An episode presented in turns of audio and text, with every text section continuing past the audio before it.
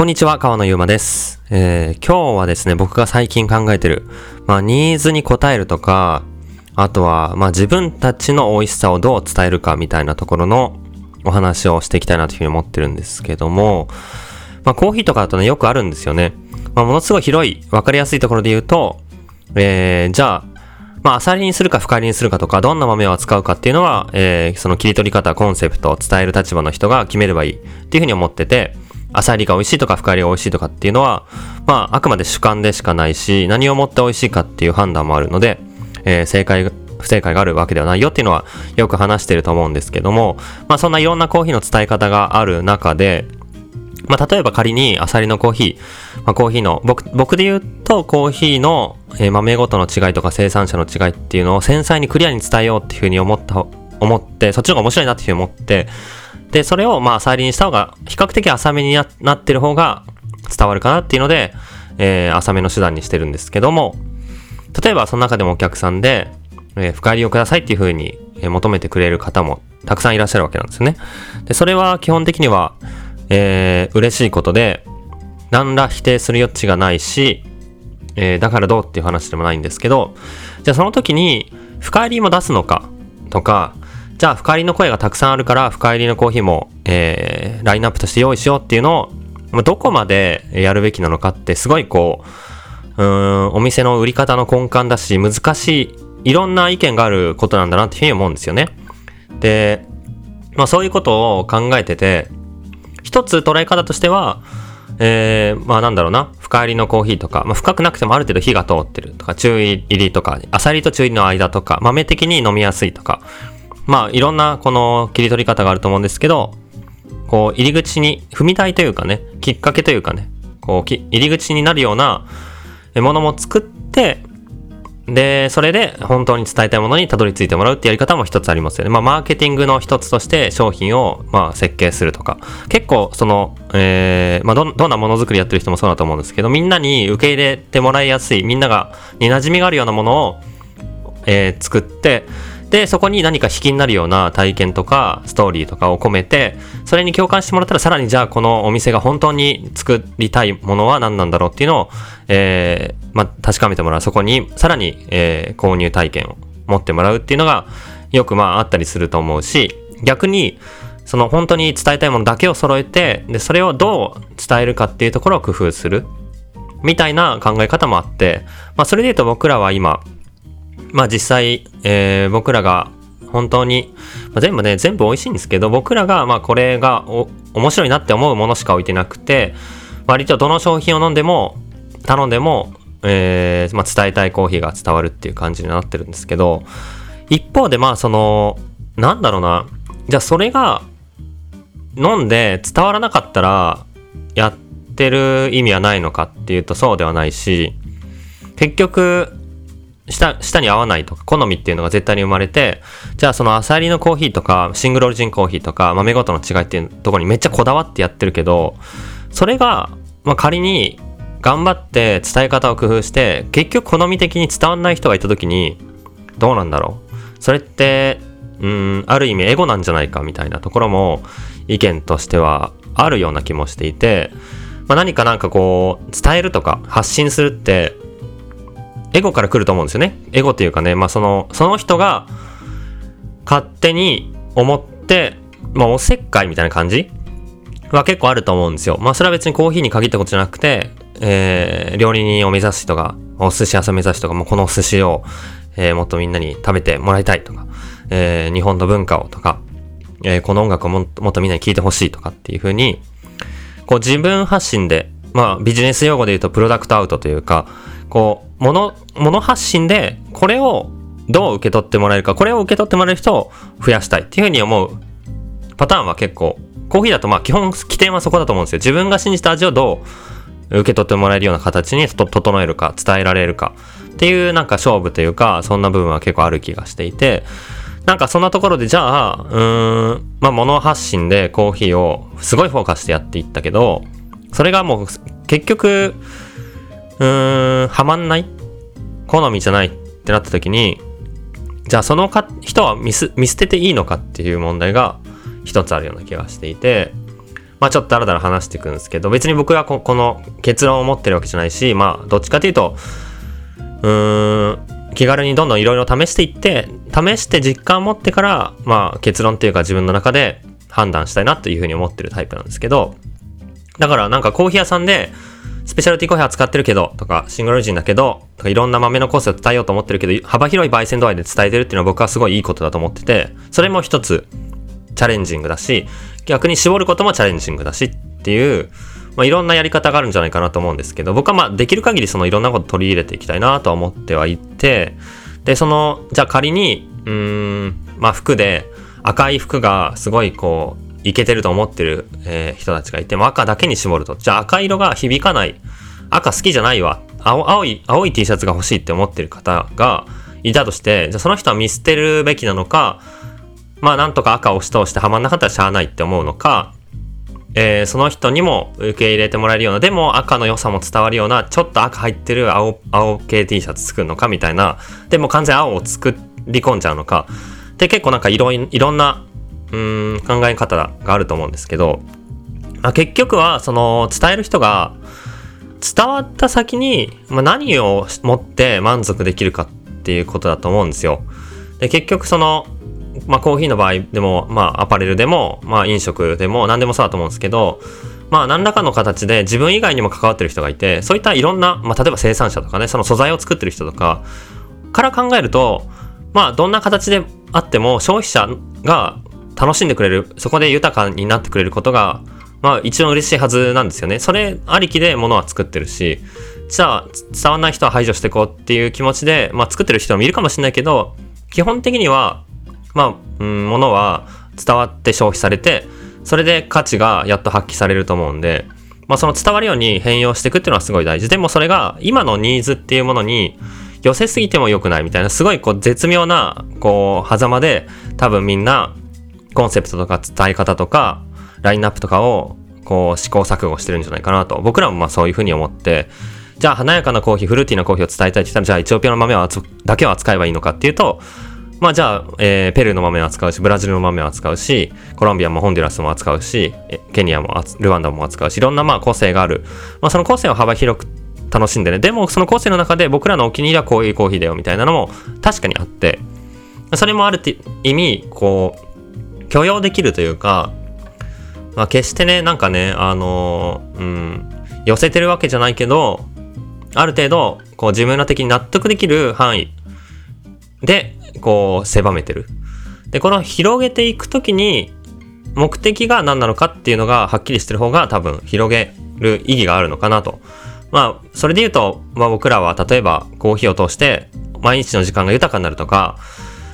まあこう、なんていうんですかね、五感に感じるっていうのは僕らは今考えてるんですけど、五感をに意識を向ける。なんか今日一日コーヒー飲んで、なんとなく今日一日明るい明るい気持ちになったな、元気になったな、とか、まあ、コーヒー入れてる時間の、このポタポタ落ちる音、香り、あとはまあ味覚だったり、あと下に乗っかる質感だったり、まあこの五感すべてに、まあこう日常的に関われる、五感に目を向ける毎日のきっかけが僕はコーヒーにあるような気がして、それを、まあ、えー、もっと楽しんでもらえる人を増やす、そこに目を向けてもらって、えー、まあ結構ストレス多かったり、家にいる時間も多い日々が続くけど、まあそこでこう、頑張っていこうっていうふうに思えたり、コーヒーきっかけでじゃあワインとか食事とか、まあ温泉とか旅行とかカメラとかなんかこうリアルに関わる、こう五感に関わることにもっと興味持って目を向けてそっちの時間を増やしていったりとかっていうふうに人生を豊かにしていく入り口になってくれたらいいなっていうのが大コンセプトとしてあって、で、そのための一番まあ僕らの武器としてさらに素材として伝えがいがあるっていうのが今シングルオリジンで、個性があって面白くて、で、それが僕ら的にはワクワクして、で、その個性があるコーヒーをどうやって伝えられるのが一番その僕ら的に伝わってる形かっていう切り取り方が、まあ世の中的に比較的浅め。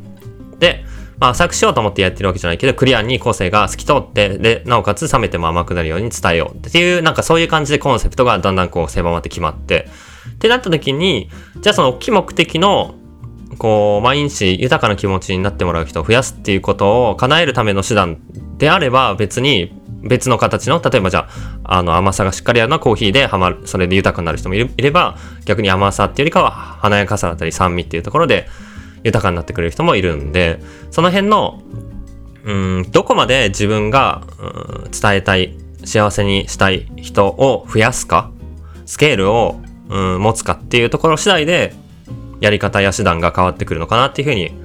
思いました。どんな仕事でもそうですよね。もう身近なこの人たちだけを幸せにしたいって思えば、もうその人にだけ刺さるように狭狭めて自分らもそこにフォーカスした方がいいし、多くとか生産者をもっとみたいなことを言い始めると、まあそれはなるべく、うん、多く伝わるようなプロダクトだったり伝え方にチャレンジしていかなきゃいけないかなっていうふうには思って、まあこうこれずっとダラダラ話してるんですけど、そういうことを考えながらやっていく仕事でそこって難しいよねっていう話を、えー、しているだけなんですけどね。で、もう一個はその、まあ、ちょっと取り留めもなくずっと話し続けていく回なんですけど、今日は。えっと、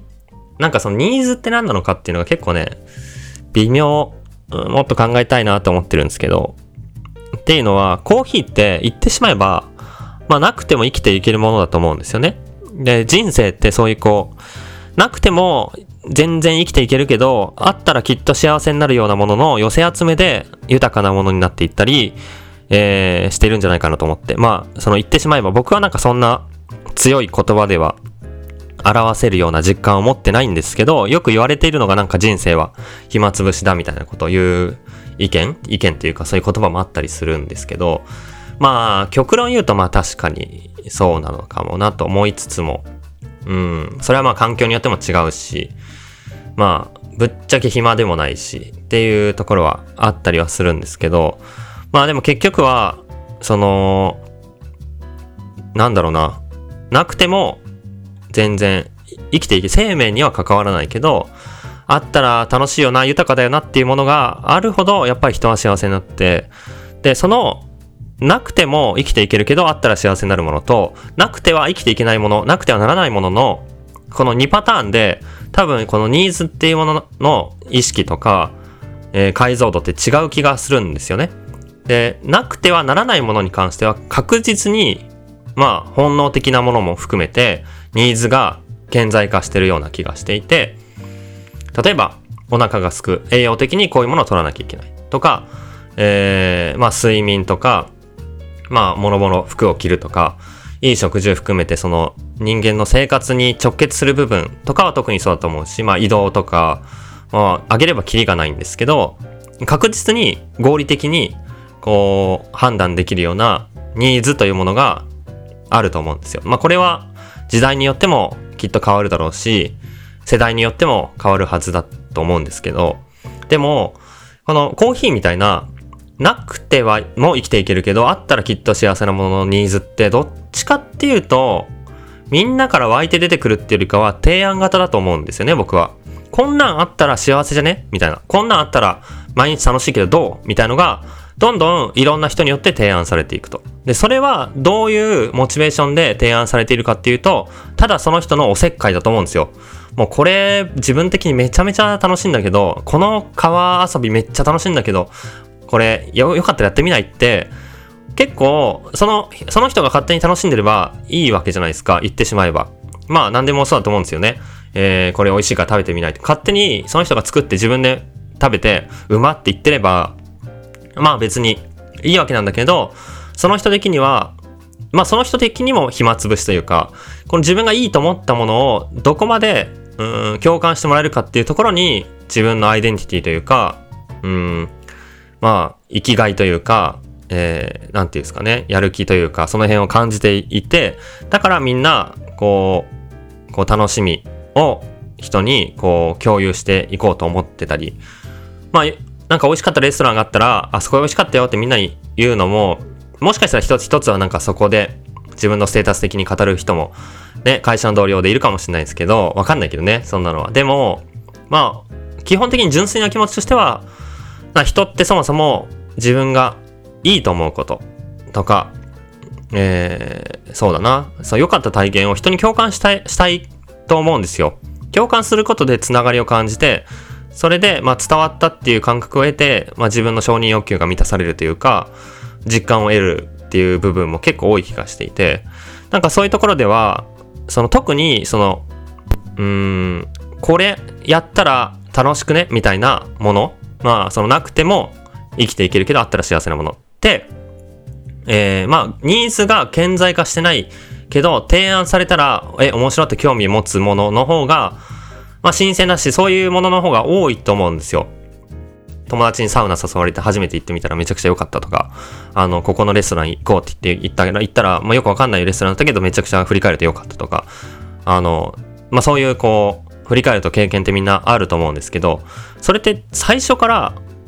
サウナの良さが肌として感じられて、じゃあそれを体験しよう、しに行こう。そのニーズが顕在化して行ったわけじゃ絶対ないと思うんですよね。何か提案されて、ふーんって言って試して、うーん、まあ、振り返るとよかったみたいな。で、そういうことって結構コーヒーあるんじゃないかなっていうのが、まあ、うーん、ちょっと、えー、100%じゃないけど、7割方、そういう気持ちでコーヒーに取り組んでるのかなっていうふうには思ってます。だからそういう意味で言うと、僕的には、あ、コーヒーね、はい、苦い飲み物っていうのは知ってて、じゃあその苦さをとにかく楽しみたいっていう方もいいと思うんですよ。で、けど、まあ、言う、言うじゃん。でも、苦いって思うけど、えー、そうじゃないコーヒーもあって、実はこれも面白くない？どうすか？みたいな提案をして、ハマればいい。みたいな部分と、ハマんない時10回飲んでも、いや、全然味的にやっぱりちょっと苦めの方が、苦くまでいかなくてもちょっとこんな味の方が好きとか、えー、花の香りがするようなコーヒー僕らが美味しいと思ったけど、まあ、チョコレートっぽいような味のが好き。それは絶対に人によって個体差があるし、なんか何人に1人かな ?9 人に1人ブロッコリーの味の感じ方が違うみたいなことを言ってるような研究があったりするぐらい、こう、本当に主観って人によって全然違うし、環境によっても育ち方によっても好みって変わるはずなんで、それは当然なんですけど、その中で、まず基本的には提案していく。だから、まあ、言ってしまえばおせっかいだったり、エゴだったり、その人の、まあ、広めたい、伝えたいっていうことで、世の中は動いてると思うんですよ。人の幸せってそこで動いてると思ってて、まあ、経済もそうですよね。基本的に価値があるものが新しく作られて、それが提案されて、それを価値と認める人が、えー、お金を金銭でやり取りをして、それで経済が回っていってると基本的に思うんですね。特にその新しいものだったり文化だったり、えー、新しい事業だったり体験だったりっていうところは。まあ、だから誰、誰かしらその面白って思って火がついた人とか、おせっかいな人とかが、えー、まあ、発信していく、伝えていく、まあ、広めるみたいなことって、すごい、こう、世の中を動かす、かなり大きいエネルギーなのかなと僕は思っていて、そういう意味でも、まあ、あの、コーヒー、まだまだ飲んでない人がいるんだったら、まだ一回は知って知ってもらう機会を作りたいと思うし、決して、その、なんだろうな、これ伝わったら、これ飲んだら絶対、うまいよ。いや、なんだろうな。上、なんかね、うん、どっちが上下とかじゃないんですよ。まあ、バリスタってどっちかっていうと下手の方が僕はいいと思うんですけど、うん、まあ上からっていう気持ちももしかしたら必要なのかもしれない。情報の非対称性が常にあって、体験をしたことない人はそのものの良さを知らない。で、体験をしている発信側の人はそのものの良さを、まあ、知り尽くしてる。ある、ある意味階段を上り詰めているっていうのがあるんで、それで、その、まあ、そのズレ？こっち側としてはこれマジんだけどな、みたいな。なんかね、それでちょっと不快な思いもすることあるじゃないですか。うん、ムッとしたことある人、もしかしたらいるかもしれないですけど、どういうとこで起きるかな？うん、まあ、例えば仕事でもビジネスの提案を受けて、向こう的にはめちゃいけてんのに、こっちとしては全然ハマんなくて、とか、服屋さんで、これ合うと思うんですけどね、みたいな時に、ああ、違う、このブランドがこういう価値があって、みたいなこと語られて、なんかちょっと上から目線だなって感じたりとか、わかんないけどね、なんかそういうのってきっとなんか何かしらある気がして、で、まあ、ワイン飲む時とか、このワインはこうで、みたいな語られて、ふん、なんかわかんないなと思ったらちょっとこう、ふんってな、な、感じになったりとか、まああんまりそういう店ないと思うんですけど、なんかどこか、えー、情報を持ってる人が偉いんじゃないかって勘違いしてしまうこともあって、そういう意味では僕はまあどっちかというと仕立てというか、うーん、まあ知らないんでしょっていう風に伝えるんじゃなくて、まあそれは伝えることじゃなくて、何を伝えたいかって熱を伝えることだと思うんですよ。情報を伝えようと思ったり、知らないから知ってる人が偉いとかっていう風に考えるから、こう、なんだろうな。なんかこう、ずれてしまったり、伝わりきらなかったりっていうのがあると思ってて、もちろんその頭で考えるとか頭で伝えるっていうことは大事なんだけど、どっちかっていうと本当になんかね、あの、物を触って、そのもの、ものがあったかくなっていくじゃないですか。鍋とか金属触ったら、だんだんその金属あったかくなっていくのと同じように、こう熱、熱をも伝えて、情報を持ってそれを熱くさせるんじゃなくて、本当にこう、握って、なんならもうその熱を吹き込んで、それで、あの、伝わ、伝わっていくっていう感じなのかなっていうふうに思うと、そのワクワクする感じとか、これがマジ面白いんだよ、みたいな。っていう風に伝えていけるのが、まあ理想なのかなと思って、友達からね、その、こ、この間ここ行ってさ、みたいな。で、こ、これめっちゃ面白くて、とか、この映画この、見たんだけどめちゃくちゃ良くて、みたいな話って、この、情報で語られるっていうよりかはテンションで語るっていうか、その熱が伝わってくるときって、ああ、面白そうって思うじゃないですか。さ、たとえそれが自分が普段見てるジャンルじゃなかったとしても、映画としてね、自分が普段行かない場所の話だとしても、まあなんかワクワクしてその人が楽しそうだったら、えー、あ、じゃあ本当にその人にとって楽しいんだな。まあ自分にそれがハマるかどうかは別とし別として、それは楽しいことなんだなっていうふうに認識できるはずなんで、その、伝えるっていうことを、まあ、僕らは今コーヒー屋として仕事にしてるわけなんだけど、まあ、すごいその中でも、いつもね、みんな、みんなと話をしていて、えー、いるのが、その、熱を伝えようと。情報を伝えるんじゃなくて、熱を伝えようっていうふうに思って、だから情報の非対称性が生まれてしまっていることを熱量でカバーする。フラットにする。同じ立場にする。だってそのお客さんにとっても何か別のことで熱を持ってることはたくさんあって、むしろそれをこっちの熱を上げることで熱、向こうの熱もいただきたい。だからこれもあるんだ。みたいなそういう、まあ、熱を交換するコミュニティの場にコーヒーショップがなっていったら嬉しいなというふうに思って、そのカジュアルな熱を持ちやすい、日常的な熱っていう意味で、まあ、月に1回行くような、えー、海外旅行とか、そういう、まあ、大きい熱、熱かもしれないけど、そのスポット的な熱ではなく、毎日こう、広くみんなに根付いている熱、毎日タッチポイントがあるような熱って、すごいこう、それをきっかけにみんなが集まりやすいし、こう、なんだろうな、カジュアルな、えー、印象の、になると思うんで、まあそんな感じでコーヒーを、うん、熱持って伝えていきたいねっていう話をずっとしていて、その中で、まあずっとこの考えなきゃいけないのは、まあ気をつけなきゃいけないのはまずその熱を伝えるっていうことを意識しないと、えー、何かこう教えるとかいう話になっちゃって、教えられてる立場みたいな気持ちになっちゃうと、ちょっとなんかそれって構図違うよな、みたいな、いうところが一つと、もう一つはその、最初から話してるような、まあニーズがすでにあるものもある程度作っていく。まあニーズきっかけで、今の自分のニーズにを、期待を少し超えて答えてくれるような体験があって、さらにもっとその心髄を味わってみたいなって思うきっかけも大いにある一方で、うーん、まだニーズとして顕在化してないものを提案することで、まあ、提案されて、あ、それ面白って思うこともあって、その辺が結構、うーん、まだ誰も知らないアクティビティとか、まだ世の中誰も見たことのない映画とかだったら、もうなんだろうな、固定の考えを持ってる人だったり、えー、先入観を持ってる人っていうのはすごい少ないので、まあ本当にフラットにゼロから伝えられると思うんですけど、コーヒーとかと、まあ、ある一定数、もう自分はコーヒーとはこういうもので、で、こういう、こう、コーヒー、こういうコーヒーが飲みたい。好み、好みはこういうものっていうのが、しっかり意見を持ってる人もいる一方で、まだ美味しいコーヒーに巡り合えてないなっていうふうに思う人もいて、僕としてはまあ気持ちは7、3ぐらいで、プロダクトにフォーカスして提案したいけど、3ぐらい、そのみんなの意見を聞いてもら、聞いて、そこで興味を持ってもらうような入り口を作らないと広がらない。その、い、いつまで経っても決まったコミュニティ内で、もうすでに、なんだろうな。まあ、例えばアサリだったらアサリの人たちにしか広がらない。アサリが好きな人にしか広がらないとか、アサリ、まあ、深入り、中入り、まあ、その入り具合でね、判断すのもちょっと僕は微妙だと思うんですけど、いろんな好みがあるし、まあ、どれもあの、正解な伝え方だと思うんで、その人にとっては。なんですけど、うーん、すごいこう、小さいパイの奪い合いになってしまって、その上位の、もしビジョンとして、こんな風な気持ちになってほしいとか、豊かさとか、人生の時間とかっていうところまで、まあ、行きたいのであれば、僕は行きたいんですよね。なので、そういう意味では、まあ、その3の要素とか、もしかしたら7、3じゃないのかもしれないけど、考えながらでも、やりすぎてもな、みたいなこう、微妙なとこがすごい悩んでて、その悩んで悩んで、まあこの商品を作っていったり、僕らはしていて、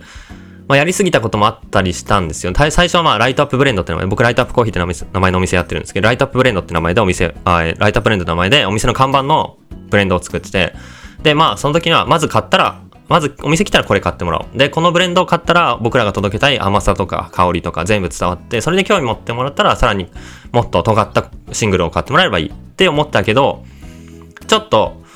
じゃあそれで初っ端から僕らが伝えたい面白さは伝わってないんじゃないかみたいなことも考え始めて、で、確かにそうだなーって考えてるうちに、じゃあその、もっと伝えたい商品だけに絞って伝え方を工夫していこう。っていう意味で、まあ、シングルでももう一つはね、バランスの整ったブレンドに近いようなバランスのものも仕入れ仕入れて、そっちで選んでもらって、とかができるといいのかな。まあ、実質だから変わってないけど、じゃあそういう意味で、ある意味、その好みに、人によって好み違う前提で寄せてるシングルオリジンがある。一方で、この豆が、えー、まあ僕ら的に今一番ユニークで伝わったら面白いっていう豆がある。っていう時点で、まあ、若干幅を持ってるんですよ。その幅を、まあ、どこで、ど、どの境界線なのが正解なのかっていうのを常に、こう、探し続けて、ま、反応を見つつ、僕らとしても伝わってるかどうかを確認する姿勢を持って、ちょっと広げたり、逆に狭めたり、狭めるってことはすごい難しいことなんで、逆にチャレンジングなことなんで、なんでかっていうと、もうすでにニーズとしては、すごい少ない部分に寄って、寄せることになるんで、どっちかっていうと、うん、その伝える時の提案の仕方をものすごい今までないやり方で工夫しないと、まあ、飲むきっかけも作れない。っていうことはありますよね。けど、きっかけになるような商品があれば、まあ、そこは、えー、めちゃくちゃチャレンジングではなくなるけど、逆にそこから本当に伝えたいものにつなぐための提案を頑張らなきゃいけない。みたいなところで、こう、常に、まあ、どこまで自分らがやりきるか、自分ら的にどこまでやれたら楽しいのかっていうところで、まあ見つめ続けているっていう感じがあるんじゃないかなと思います。っていうのがなんかちょっと最近そのチームで、えー、まあコーヒーの商品どうしようとか、豆のラインナップどのくらい広げるのがいいのか、狭めるのがいいのかとか、まあずっと昔から考えてる、前もなんかこの話をポッドキャストでしたような気もするんですけど、その常にどこまでみんなのニーズに応えるかっていうところと、どこまで自分らの、自分らが伝えたいものにフォーカスするかっていうせめぎ合いで、えー、こういった新しい、えー、ものを頑張っているのがコーヒー屋だったりするのかなっていう話をしてたんで、まあちょっとそれのに継続して、ちょっと最近はもう引き続き考えてて、難しいなと正解はないけど、えー、まあ、なるべく、うん、できることを全部やっていきたいなっていう気持ちでやってるよっていうお話でした。むずいね。むずいんですけど、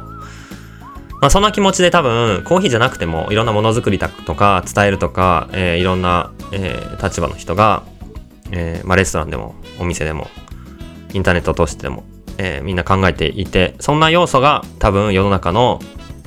うん、なんだろうな、文化とか新しいものを支えている一つのきっかけになってるんじゃないかなと思ってるんで、この悩みはずっと続くだろうし、いつまで経ってもね、えー、解決しない問題だと思うんですけど、とても大事なポイントかなと思ったんで、だらだらと今日はお話しさせてもらいました。はい。まあ、また、えー、こういう感じの最近考えてる話とかは、えー、していきたいと思ってるんで、ぜひ引き続き聞いてほしいなというふうに思うし、えー、ちょうどね、7月31日思って、僕がやってるコーヒー屋さん、7周年を迎えたんで、あそうだ、7周年を迎えて、どう、どう感じたかみたいなこと、7年お店やってどうだったかみたいな話をまたちょっと、